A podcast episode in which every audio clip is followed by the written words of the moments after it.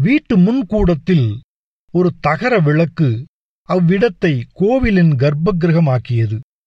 அதற்கு அந்த புறத்தில் நீண்டு இருண்டு கிடக்கும் பட்டகசாலை. அதற்கப்புறம் என்னவோ? ஒரு குழந்தை அதற்கு நாலு வயசு இருக்கும். மனசிலே இன்பம் பாய்ச்சும் அழகு. கண்ணிலே எப்பொழுது பார்த்தாலும் காரணமற்ற சந்தோஷம். பழைய காலத்து ஆச்சாரப்படி உச்சியில் குறுக்காக வகிடெடுத்து முன்னும் பின்னுமாக பின்னிய எலிவாள் சடை வாளை வளைத்துக் கொண்டு நின்றது. முன்புறம் சடையை கட்டிய வாழை நார் கடமையில் வழுவி தொங்கி குழந்தை குனியும் போதெல்லாம் அதன் கண்ணில் விழுந்து தொந்தரவு கொடுத்தது. குழந்தையின் கையில் ஒரு கரித்துண்டும் ஒரு ஓட்டுத் துண்டும் இருந்தன. இடையில் முழங்காலை கட்டிக்கொண்டிருக்கும் கிழிசல் சிற்றாடை. குனிந்து தரையில் கோடு போட முயன்று வாழைநார் கண்ணில் விழுந்ததனால் நிமிர்ந்து நின்று கொண்டு இரண்டு கைகளாலும் வாழைநாரை பிடித்து பலங்கொண்ட மட்டும் இழுத்தது. அதன் முயற்சி பலிக்கவில்லை. வலித்தது. அழுவோமா அல்லது இன்னும் ஒரு தடவை இழுத்துப் பார்ப்போமா என்று அது தர்க்கித்துக் கொண்டிருக்கும்போது அப்பா உள்ளே நுழைந்தார். அப்பா! என்ற கூச்சலுடன் கந்தசாமி பிள்ளையின் காலை கட்டிக்கொண்டது. அண்ணாந்து பார்த்து எனக்கு என்ன கொண்டாந்தே? என்று கேட்டது. என்னத்தான் கொண்டாந்தேன் என்றார் கந்தசாமி பிள்ளை. என்னப்பா தினம் தினம் உன்னையே தான் கொண்டார பொறிக்கடலையாவது கொண்டாடப்படாது? என்று சினுங்கியது குழந்தை. பொறிகடலை உடம்புக்காகாது. இதோ பார் உனக்கு ஒரு தாத்தாவை கொண்டு வந்திருக்கிறேன் என்றார் கந்தசாமி பிள்ளை. இதுதான் உம்முடைய குழந்தையோ? என்று கேட்டார் கடவுள். குழந்தையின் பேரில் விழுந்த கண்களை மாற்ற முடியவில்லை அவருக்கு. கந்தசாமி பிள்ளை சற்று தயங்கினார். சும்மா சொல்லும் இப்போவெல்லாம் நான் சுத்த சைவன். மண்பானை சமையல்தான் பிடிக்கும். பால் தயிர் கூட சேர்த்துக் கொள்வதில்லை. என்று சிரித்தார் கடவுள். ஆசைக்கு என்று காலம் தப்பிப் பிறந்த கருவேப்பிலை கொழுந்து என்றார் கந்தசாமி பிள்ளை. இப்படி உட்காருங்கள். இப்போ குழாயிலே தண்ணீர் வராது குடத்திலே எடுத்துக்கொண்டு வருகிறேன் என்று உள்ளே இருட்டில் மறைந்தார் கந்தசாமி பிள்ளை. கடவுள் துண்டை உதறிப் போட்டுவிட்டு கூடத்தில் உட்கார்ந்தார். மனசிலே ஒரு துருதுருப்பும் எல்லையற்ற நிம்மதியும் இருந்தன. வாடியம்மா கருவேப்பில கொழுந்தே! என்று கைகளை நீட்டினார் கடவுள். ஒரே குதியில் அவருடைய மடியில் வந்து ஏறிக்கொண்டது குழந்தை. என் பேரு கருகப்பில கொழுந்தில்ல வள்ளி. அப்பா மாத்திரம் என்ன கருப்பி கருப்பின்னு கூப்பிடுதா? நான் என்ன அப்படியா? என்று கேட்டது. அது பதிலை எதிர்பார்க்கவில்லை. அதன் கண்களுக்கு தாத்தாவின் கண்டத்தில் இருந்த கருப்பு மறு தென்பட்டது. அது என்ன தாத்தா கண்ணங்கரேலு நவாப்பழம் மாதிரி கழுத்திலே இருக்கு? அதை கடிச்சு திங்கணும் போல இருக்கு. என்று கண்களைச் சிமிட்டிப் பேசிக்கொண்டு மடியில் எழுந்து நின்று கழுத்தில் பூ போன்ற உதடுகளை வைத்து அழுத்தியது. இளம் பல் கழுத்தில் கிளுகிழுத்தது. கடவுள் உடலே குழுகுழுத்தது கூச்சமா இருக்கு என்று உடம்பை நிலைத்தார் கடவுள். ஏன் தாத்தா கழுத்துல நெருப்பு கிருப்பு பட்டு பொத்து போச்சா? எனக்கும் இந்த பாரு என்று தன் விரல் நுனியில் கன்றி கருத்துப் போன கொப்புளத்தை காட்டியது. பாப்பா அது நாகப்பழம் தாண்டி அம்மா முந்தி ஒரு தரம் எல்லாரும் கொடுத்தாளேன்னு வாங்கி வாயில போட்டுக்கிட்டேன். எனக்கு பங்கில்லையான்னு கழுத்தை பிடிச்சு போட்டாங்க. அதுல இருந்து அது அங்கேயே சிக்கிக்கிச்சு. அது கிடக்கட்டும். உனக்கு விளையாட தோழி பிள்ளைகள் இல்லையா? என்று கேட்டார் கடவுள். வட்டும் கரித்துண்டும் இருக்கே நீ வட்டாட வருதியா? என்று கூப்பிட்டது. குழந்தையும் கடவுளும் வட்டு விளையாட ஆரம்பித்தார்கள். ஒற்றை காலை மடக்கிக் கொண்டே நொண்டி அடித்து ஒரு தாவு தாவினார் கடவுள். தாத்தா தோத்து பேணியே என்று கைகொட்டிச் சிரித்தது குழந்தை. ஏன்? என்று கேட்டார் கடவுள். கால் கரிக்கோட்டில் பட்டுவிட்டதாம். முந்தியே சொல்லப்படாதா? என்றார் கடவுள். ஆட்டம் தெரியாம ஆட வரலாமா? என்று கையை மடக்கிக் கொண்டு கேட்டது குழந்தை. அந்தச் சமயத்தில் ஸ்ரீ கந்தசாமி பிள்ளை முன்னே வர ஸ்ரீமதி பின்னே குடமும் இடுப்புமாக இருட்டிலிருந்து வெளிப்பட்டார்கள். இவங்கதான் கைலாசவரத்து பெரியப்பா. கரிசங்குளத்து பொண்ணை இவங்களுக்கு ஒன்னு விட்ட அண்ணாச்சி மகனுக்கு தான் கொடுத்திருக்கு தெரியாதா? என்றார் கந்தசாமி பிள்ளை. என்னமோ தேசாந்திரியா போயிட்டதா சொல்லுவாங்களே அந்த மாமாவா? வாருங்க மாமா சேவிக்கிறேன் என்று குடத்தை இறக்கி வைத்துவிட்டு விழுந்து நமஸ்கரித்தாள். காது நிறைந்த பழங்கால பாம்படம் கன்னத்தில் இடிபட்டது. பத்தும் பெருக்கமுமாக சுகமாக வாழ வேணும் என்று ஆசீர்வதித்தார் கடவுள். காந்திமதி அம்மையாருக்கு அதுதான் கந்தசாமி பிள்ளையின் மனைவியின் பெயர். என்றும் அனுபவித்திராத உள்ள நிறைவு ஏற்பட்டது. மனமும் குளிர்ந்தது கண்ணும் நனைந்தது. வாசலில் இருக்கிற அரிசி மூட்டை அப்படியே போட்டு வச்சிருந்தா? என்று ஞாபகம் மூட்டினார் கடவுள். இவங்களுக்கு மறதிதான் சொல்லி முடியாது. அரிசி வாங்கியாச்சான்னு இப்பதான் கேட்டேன். இல்லைன்னு சொன்னாங்க. ஊருக்கெல்லாம் மருந்து கொடுக்காக இவங்க மருதிக்குத்தான் மருந்து வாங்கல. படைச்ச கடவுள் தான் பக்கத்துல நின்னு தான் பார்க்கணும் என்றாள் காந்திமதி அம்மையால் பார்த்துக்கிட்டு தான் நிக்காரே என்றார் கடவுள் கிராமியமாக. பார்த்து சிரிக்கணும் அப்பத்தான் புத்தி வரும் என்றாள் அம்மையார். கடவுள் சிரித்தார். கடவுளும் கந்தசாமி பிள்ளையும் வாசலுக்குப் போனார்கள். இந்தச் செப்புடு வித்தையெல்லாம் கூடாது என்று சொன்னேனே என்றார் பிள்ளை காதோடு காதாக. இனிமேல் இல்லை என்றார் கடவுள். கந்தசாமி பிள்ளை முக்கி முனகிப் பார்த்தார் மூட்டை அசையவே இல்லை. நல்ல இளவட்டம். என்று சிரித்துக்கொண்டே மூட்டையை இடுப்பில் இடுக்கிக் கொண்டார் கடவுள். நீங்க எடுக்கதாவது? உங்களை தானே ஒரு பக்கமா தாங்கி பிடிங்க சும்மா பார்த்துக்கிட்டு நிக்கியலே. என்று பதைத்தாள் காந்தியம்மாள். நீ சும்மா இரம்மா எங்கே போடணும்னு சொல்லுது? என்றார் கடவுள். இந்த கூடத்திலேயே கிடக்கட்டும் நீங்க இங்க சும்மா வச்சிருங்க என்று வழிமறித்தாள் காந்திமதி அம்மாள் கந்தசாமி பிள்ளையும் கடவுளும் சாப்பிட்டு விட்டு வாசல் திண்ணைக்கு வரும்பொழுது இரவு மணி பதினொன்னு. இனிமேல் என்ன யோஜனை? என்றார் கடவுள். தூங்கத்தான் என்றார் பிள்ளை கொட்டாவி விட்டுக்கொண்டே. தாத்தா நானும் உங்க கூட தான் படுத்துக்குவேன் என்று ஓடி வந்தது குழந்தை. நீ அம்மைய கூப்பிட்டு பாயும் தலையும் எடுத்துட்டு போட சொல்லு என்றார் கந்தசாமி பிள்ளை. என்னையுமா தூங்கச் சொல்லுகிறீர்? என்று கேட்டார் கடவுள். மனுஷால் கூட பழகினால் அவர்களைப் போலத்தான் நடந்தாகணும். தூங்க இஷ்டமில்லை என்றால் பேசாமல் படுத்துக் கொண்டிருங்கள். ராத்திரியில் நடமாடினால் அபவாதத்துக்கு இடமாகும் என்றார் கந்தசாமி பிள்ளை. கந்தசாமி பிள்ளை பவழக்கார திரு சித்தாந்த தீபிகை ஆபீஸில் தரையில் உட்கார்ந்து கொண்டு பதவுரை எழுதிக் கொண்டிருக்கிறார். போகர் நூலுக்கு விளக்க உரை பிள்ளையவர்கள் பத்திரிகையில் மாதா மாதம் தொடர்ச்சியாக பிரசுரமாகி வருகிறது.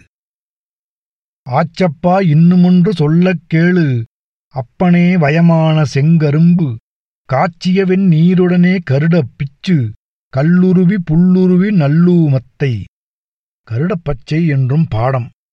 என்று எழுதிவிட்டு வாசல் வழியாகப் போகும் தபாட்காரன் உள்ளே நுழையாமல் நேராக போவதை பார்த்துவிட்டு இன்றைக்கு பத்திரிகை போகாது என்று முனகியபடி எழுதியதைச் சுருட்டி மூலையில் வைத்துவிட்டு விரல்களை சொடுக்கு முறித்துக் கொண்டார். வாசலில் ரிக்ஷா வந்து நின்றது. கடவுளும் குழந்தையும் இறங்கினார்கள். வள்ளியின் இடுப்பில் பட்டுச் சிற்றாடை கை நிறைய மிட்டாய் பொட்டலும். தாத்தாவும் நானும் செத்த காலேஜ் உசுறு காலேஜ் எல்லாம் பார்த்தோம் என்று துள்ளியது குழந்தை. எதற்காக ஓய்? ஒரு கட்டடத்தை கட்டி எலும்பையும் தோலையும் பொதிந்து புதிந்து வைத்திருக்கிறது. என்னை கேலி செய்ய வேண்டும் என்று நினைப்போ? என்று கேட்டார் கடவுள். குரலில் கடுகடுப்பு துணித்தது. அவ்வளவு ஞானத்தோடு இங்கு யாரும் செய்து விடுவார்களா?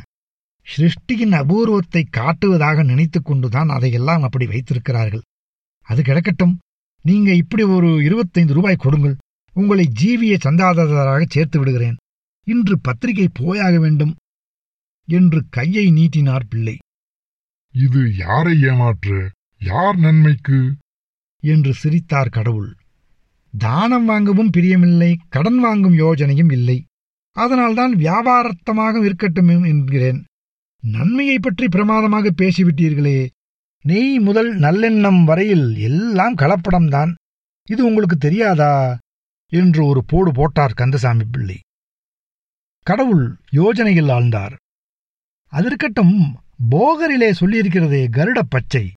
அப்படி ஒரு மூலிகை உண்டா அல்லது கருட பிச்சுதானா என்று கேட்டார் கந்தசாமி பிள்ளை. பிறப்பித்த பொறுப்புதான் எனக்கு. பெயரிட்ட பழியையும் என்மேல் போடுகிறீரே இது நியாயமா? நான் என்னத்தைக் கண்டேன்? உம்மை உண்டாக்கினேன். உமக்கு கந்தசாமி பிள்ளை என்று உங்க அப்பா பெயரிட்டார். அதற்கும் நான் தான் பழியா? என்று வாயை மடக்கினார் கடவுள். நீங்கள் ரெண்டு பேரும் வெயிலில் அலைந்து விட்டு வந்தது கோபத்தை எழுப்புகிறது போல இருக்கிறது. அதற்காக என்னை மிரட்டி மடக்கி விட்டதாக நினைத்துக் கொள்ள வேண்டாம். அவசரத்தில் திடுதிடுப்பென்று சாபம் கொடுத்தீரானால் இருபத்தைந்து ரூபாய் வீணாக நஷ்டமாய்ப் போகுமே என்பதுதான் என் கவலை என்றார் கந்தசாமி பிள்ளை. பொட்டலத்தை அவிழ்த்து தின்று கொண்டிருந்த குழந்தை ஏன் தாத்தா அப்பா கிட்ட பேசுத? அவங்களுக்கு ஒண்ணுமே தெரியாது. இத தின்னு பாரு இனிச்சு கிடக்கு என்று கடவுளை அழைத்தது. குழந்தை கொடுக்கும் லட்டு துண்டுகளை சாப்பிட்டுக் கொண்டே பாப்பா உதுந்தது எனக்கு முழுசு உனக்கு என்றார் கடவுள். குழந்தை ஒரு லட்டை எடுத்து சற்று நேரம் கையில் வைத்துக்கொண்டே யோசித்தது. தாத்தா முழுசு வாய்க்குள்ள கொள்ளாதே. உதுத்தா உனக்குன்னு சொல்லுதியே. அப்போ எனக்கு இல்லையா? என்று கேட்டது குழந்தை. கடவுள் விழுந்து விழுந்து சிரித்தார். அவ்வளவு உனக்கே உனக்குத்தான். என்றார். அவ்வளவுமா எனக்கா? என்று கேட்டது குழந்தை. ஆமா உனக்கே உனக்கு. என்றார் கடவுள். அப்புறம் பசிக்காதே. சாப்பிடாட்டா அம்மா அடிப்பாங்களே. அப்பா லேகியம் கொடுப்பாங்களே. என்று கவலைப்பட்டது குழந்தை. பசிக்கும். பயப்படாதே. என்றார் கடவுள். தாங்கள் வாங்கி கொடுத்திருந்தாலும் அது ஹோட்டல் பட்சணம் ஞாபகம் இருக்கட்டும் என்றார் கந்தசாமி பிள்ளை. நான் தான் இருக்கிறேனே. என்றார் கடவுள். நீங்கள் இல்லை என்று நான் எப்பொழுது சொன்னேன்? என்றார் கந்தசாமி பிள்ளை. சில வினாடிகள் பொறுத்து இன்றைய செலவு போக அந்த நூறு ரூபாயில் எவ்வளவு மிச்சம்? என்றார் கந்தசாமி பிள்ளை. உமக்கு இருபத்தைந்து ரூபாய் போக கையில் ஐம்பது இருக்கிறது. என்று சிரித்தார் கடவுள். அதற்கு பிறகு என்ன யோசனை அதுதான் எனக்கும் புரியவில்லை. என்னைப் போல வைத்தியம் செய்யலாமே? உம்முடன் போட்டி போட நமக்கு இஷ்டமில்லை. அப்படி நினைத்துக் கொள்ள வேண்டாம். என்னோட போட்டி போடலே. லோகத்து முட்டாள்தனத்தோடு போட்டி போடுகிறீர்கள். பிரியமில்லை என்றால் சித்தாந்த உபன்யாசங்கள் செய்யலாமே. நீர் எனக்கு பிழைக்கிறதற்காக வழி சொல்லுகிறீர். அதில் துட்டு வருமா? என்று சிரித்தார் கடவுள். அப்போ? எனக்குத்தான் கூத்து நன்றாக ஆட வருமே. என்ன சொல்லுகிறீர்? தேவியை வேண்டுமானாலும் தெரிவிக்கிறேன். கந்தசாமி பிள்ளை சிறிது யோசித்தார். எனக்கு என்னவோ பிரியமில்லை என்றார். பிறகு பிழைக்கிற வழி? என்னங்காணும்? பிரபஞ்சமே எங்கள் ஆட்டத்தை வைத்துத்தானே பிழைக்கிறது? உங்கள் இஷ்டம் என்றார் கந்தசாமி பிள்ளை. கந்தசாமி பிள்ளை மறுபடியும் சிறிது நேரம் சிந்தித்தார். வாருங்கள் போவோம் என்று ஆணியில் கிடந்த மேல் வேட்டியை எடுத்து உதறி போட்டுக் கொண்டார். குழந்தை? என்றார் கடவுள். அதுதான் உறங்குகிறதே வருகிற வரையில் உறங்கட்டும் என்றார் பிள்ளை. கால்மணி போது கழித்து மூன்று பேர் திவான் பகதூர் பிரகதீஸ்வர சாஸ்திரிகள் பங்களாவுக்குள் நுழைந்தனர். ஒருவர் கந்தசாமி பிள்ளை மற்றொருவர் கடவுள் மூன்றாவது பெண் தேவி. நான் இவருக்கு தங்கவஸ்மம் செய்து கொடுத்து வருகிறேன் நான் சொன்னால் கேட்பார் என்று விளக்கிக் கொண்டே முன்வராந்தா படிக்கட்டுகளில் ஏறினார் பிள்ளை. இருவரும் பின்தொடர்ந்தனர். தேவியின் கையில் ஒரு சிறு மூட்டை இருந்தது. சாமி இருக்காங்களா? நான் வந்திருக்கேன் என்று சொல்லு என்று அதிகாரத்தோடு வேலைக்காரனிடம் சொன்னார் கந்தசாமி பிள்ளை. பிள்ளையவர்களா வரவேணும் வரவேணும். பஸ்பம் நேத்தோட தீந்து போச்சே. உங்களை காணவில்லையே என்று கவலைப்பட்டேன் என்று கலகலத்த பேச்சுடன் வெம்பிய சரீரமும் மல் வேஷ்டியும் தங்க விளிம்பு கண்ணாடியுமாக ஒரு திவான் பகதூர் ஓடி வந்தது. எல்லோரையும் கும்பிட்டுக் கொண்டே அது சாய்வு நாட்காலியில் உட்கார்ந்து கொண்டது. உட்காருங்கள் உட்காருங்கள் என்றார் திவான் பகதூர். கந்தசாமி பிள்ளை அவரது நாடியை பிடித்து பார்த்து கொண்டே பரவாயில்லை சாயங்காலம் பஸ்மத்தை அனுப்பி வைக்கிறேன். நான் வந்தது இவாளை உங்களுக்கு பரிச்சயம் பண்ணி வைக்க. இவாள் ரெண்டு பேரும் நாட்டிய சாஸ்திர சாகரம் உங்கள் நிருத்திய கலாமண்டலியில் வசதி பண்ணினா சௌகரியமாக இருக்கும் என்றார் கந்தசாமி பிள்ளை. திவான் பகதூரின் உற்சாகம் எல்லாம் ஆமையின் காலும் தலையும் போல் உள்வாங்கின. கைகளை குவித்து ஆள்காட்டி விரல்களையும் கட்டை விரல்களையும் முறையே மூக்கிலும் மோவாய் கட்டையிலுமாக வைத்துக்கொண்டு ஓ ஓ என்று தலையை அசைத்து கொடுத்து கொண்டிருந்தார். இவர் பெயர் கூத்தனார் இந்த அம்மாளின் பெயர் பார்வதி இருவரும் தம்பதிகள் என்று உறவை சற்று விளக்கி வைத்தார் கந்தசாமி பிள்ளை. நான் கேள்விப்பட்டதே இல்லை இதற்கு முன் நீங்கள் எங்கேயாவது ஆடியிருக்கிறீர்களா? என்று தேவியை பார்த்து கொண்டு கூத்தனாரிடம் திவான் பகதூர் கேட்டார். கடவுளுக்கு வாய் திறக்க சந்தர்ப்பம் கொடுக்காமல் நாங்கள் ஆடாத இடமில்லை என்றாள் தேவி. என்னவோ என் கண்ணில் படவில்லை. இருக்கட்டும் அம்மா ரொம்ப கருப்பா இருக்காங்களே சதசிலே சோபிக்காதே என்றுதான் யோசிக்கிறேன் என்றார் வர்ணபேத திவான் பகதூர். பெண் பார்க்க வந்தீரா அல்லது நாட்டியம் பார்க்கிறதாக யோசனையோ? என்று கேட்டாள் தேவி. அம்மா கோவிச்சுக்கப்படாது ஒன்று சொல்லுகிறேன் கேளுங்கள். கலைக்கும் கருப்புக்கும் காணாவுக்கு மேலே சம்பந்தம் கிடையாது. நானும் முப்பது வருஷமா இந்த கலா மண்டலியிலே பிரசிடென்டாக இருந்து வருகிறேன். சபைக்கு வந்தவர்கள் எல்லாருக்கும் கண்கள் தான் கருத்திருக்கும். உம்ம மண்டலியமாச்சு சுண்டலியமாச்சு என்று சொல்லிக்கொண்டே தேவி எழுந்திருந்தாள். இப்படி கோவிச்சுக்கப்படாது என்று ஏக காலத்தில் திவான் பகதூரும் கந்தசாமி பிள்ளையும் எழுந்திருந்தார்கள். இவர்கள் புது புது பாணியிலே நாட்டியம் ஆடுவார்கள். அந்த மாதிரி இந்த பக்கத்திலேயே பார்த்திருக்க முடியாது. சாஸ்திரம் இவர்களிடம் பிச்சை வாங்க வேண்டும். ஒரு முறைதான் சற்று பாருங்களேன் என்று மீண்டும் சிபார்சு செய்தார் கந்தசாமி பிள்ளை. சரி பார்க்கறது பார்க்கறதுக்கு என்ன ஆட்சேபம்? என்று சொல்லிக்கொண்டு சாய்வு நாட்காலியில் சாய்ந்தார். சரி நடக்கட்டும் என்று சொல்லிக்கொண்டு இமைகளை மூடினார். எங்கே இடம் விசாலமாக இருக்கும்? என்று தேவி எழுந்து நின்று சுற்றும் முற்றும் பார்த்தாள். அந்த நடுஹாலுக்குள்ளேயே போவோமே என்றார் கடவுள். சரி என்று உள்ளே போய் கதவை சாத்திக் கொண்டார்கள். சில வினாடிகளுக்கெல்லாம் உள்ளிருந்து கணீரென்று கம்பீரமான குரலில் இசை எழுந்தது. மயான ருத்திரனாம் இவன் மயான ருத்திரனாம் கதவுகள் திறந்தன. கடவுள் புலித்தோலுடையும் திரிசூலமும் பாம்பும் கங்கையும் சடையும் பின்னிப் புரள கண்மூடிச் சிலையாக நின்றிருந்தார். மறுபடியும் இசை. மின்னலை சிக்கல் எடுத்து உதறியது போல ஒரு வெட்டு வெட்டித் திரும்புகையில் கடவுள் கையில் சூளம் மின்னிக் குதித்தது. கண்களில் வெறியும் உதட்டில் சிரிப்பும் புரண்டோட காலை தூக்கினார். கந்தசாமி பிள்ளைக்கு நெஞ்சில் உதைப்பெடுத்துக் கொண்டது. கடவுள் கொடுத்த வாக்கை மறந்துவிட்டார் என்று நினைத்து பதறி எழுந்தார். ஓய் கூத்தனாரே உம் கூத்தை கொஞ்சம் நிறுத்தும். சட் என்ன வெறும் தெருக்கூத்தாக இருக்கு. என்னங்காணும்? போர்னியோ காட்டு மிராண்டி மாதிரி வேஷம் போட்டுக்கொண்டு என்று அதட்டினார் திவான் பகதூர்.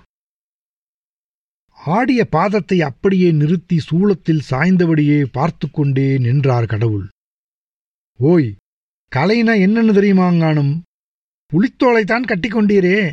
பாம்புன்னா பாம்பையா பிடிச்சு கொண்டு வருவா? பாம்பு மாதிரி ஆபரணம் போட்டுக்கொள்ள வேணும். புளித்தோல் மாதிரி பட்டு கட்டிக்கொள்ள வேணும். கலைக்கு முதல் அம்சம் கண்ணுக்கு அழகுங்காணும். வாஸ்தவமாக பார்வதி பரமேஸ்வராலே இப்படி ஆடினாலும் இந்த நாட்டிய சாஸ்திரத்துக்கு ஒத்து வராது. அதுல இப்படி சொல்லலே. முதல்ல அந்த பாம்புகளை எல்லாம் பத்திரமா பிடிச்சு கூடையில போட்டு வச்சுப்புட்டு வேஷத்தை களையும். இது சிறுசுகள் நடமாடுற இடம். ஜாகிரதை என்றார் திவான் பகதூர். ஸ்ரீ கந்தசாமி பிள்ளையையும் அவர் லேசில் விட்டுவிடவில்லை கந்தசாமி பிள்ளைவாள் நீர் ஏதோ மருந்து கொடுத்து கொண்டிருக்கிறீர் என்பதற்காக இந்த கூத்து பார்க்க முடியாது. கச்சேரியும் வைக்க முடியாது. அப்புறம் நாலு பேரோட தெருவில் நான் நடமாட வேண்டாம்? கால் மணி நேரம் கழித்து சித்த வைத்திய தீபிகை ஆபீஸில் இரண்டு பேர் உட்கார்ந்து கொண்டிருந்தார்கள் தேவியை தவிர. குழந்தை பாயில் படுத்து தூங்கிக் கொண்டிருந்தது. இரண்டு பேரும் மௌனமாக இருந்தார்கள். தெரிந்த தொழிலைக் கொண்டு லோகத்தில் பிழைக்க முடியாது போல இருக்கே. என்றார் கடவுள். நான் சொன்னது உங்களுக்கு பிடிக்கவில்லை. உங்களுக்கு பிடித்தது லோகத்துக்கு பிடிக்கவில்லை. வேணுமென்றால் தேவார பாடசாலை நடத்தி பார்க்கிறது தானே. கடவுள் சு சு என்று நாக்கை சூழ் கொட்டினார். அதுக்குள்ளேயே பூலோகம் புளிச்சு போச்சோ? உம்மை பார்த்தால் உலகத்தை பார்த்தது போல் என்றார் கடவுள். உங்களை பார்த்தாலோ? என்று சிரித்தார் கந்தசாமி பிள்ளை. உங்களிடமெல்லாம் எட்டி நின்று வரம் கொடுக்கலாம். உடன் இருந்து வாழ முடியாது என்றார் கடவுள். உங்கள் வர்க்கமே அதற்குத்தான் லாயக்கு என்றார் கந்தசாமி பிள்ளை. அவருக்கு பதில் சொல்ல அங்கே யாரும் இல்லை. மேஜையின் மேல் ஜீவிய சந்தா ரூபாய் இருபத்தைந்து நோட்டாக கிடந்தது. கைலாசபுரம் பழைய பரமசிவம் பிள்ளை ஜீவிய சந்தா வரவு ரூபாய் இருபத்தைந்து என்று கணக்கில் பதிந்தார் கந்தசாமி பிள்ளை. தாத்தா ஊருக்கு போயாச்சாப்பா? என்று கேட்டுக்கொண்டே எழுந்து உட்கார்ந்தது குழந்தை.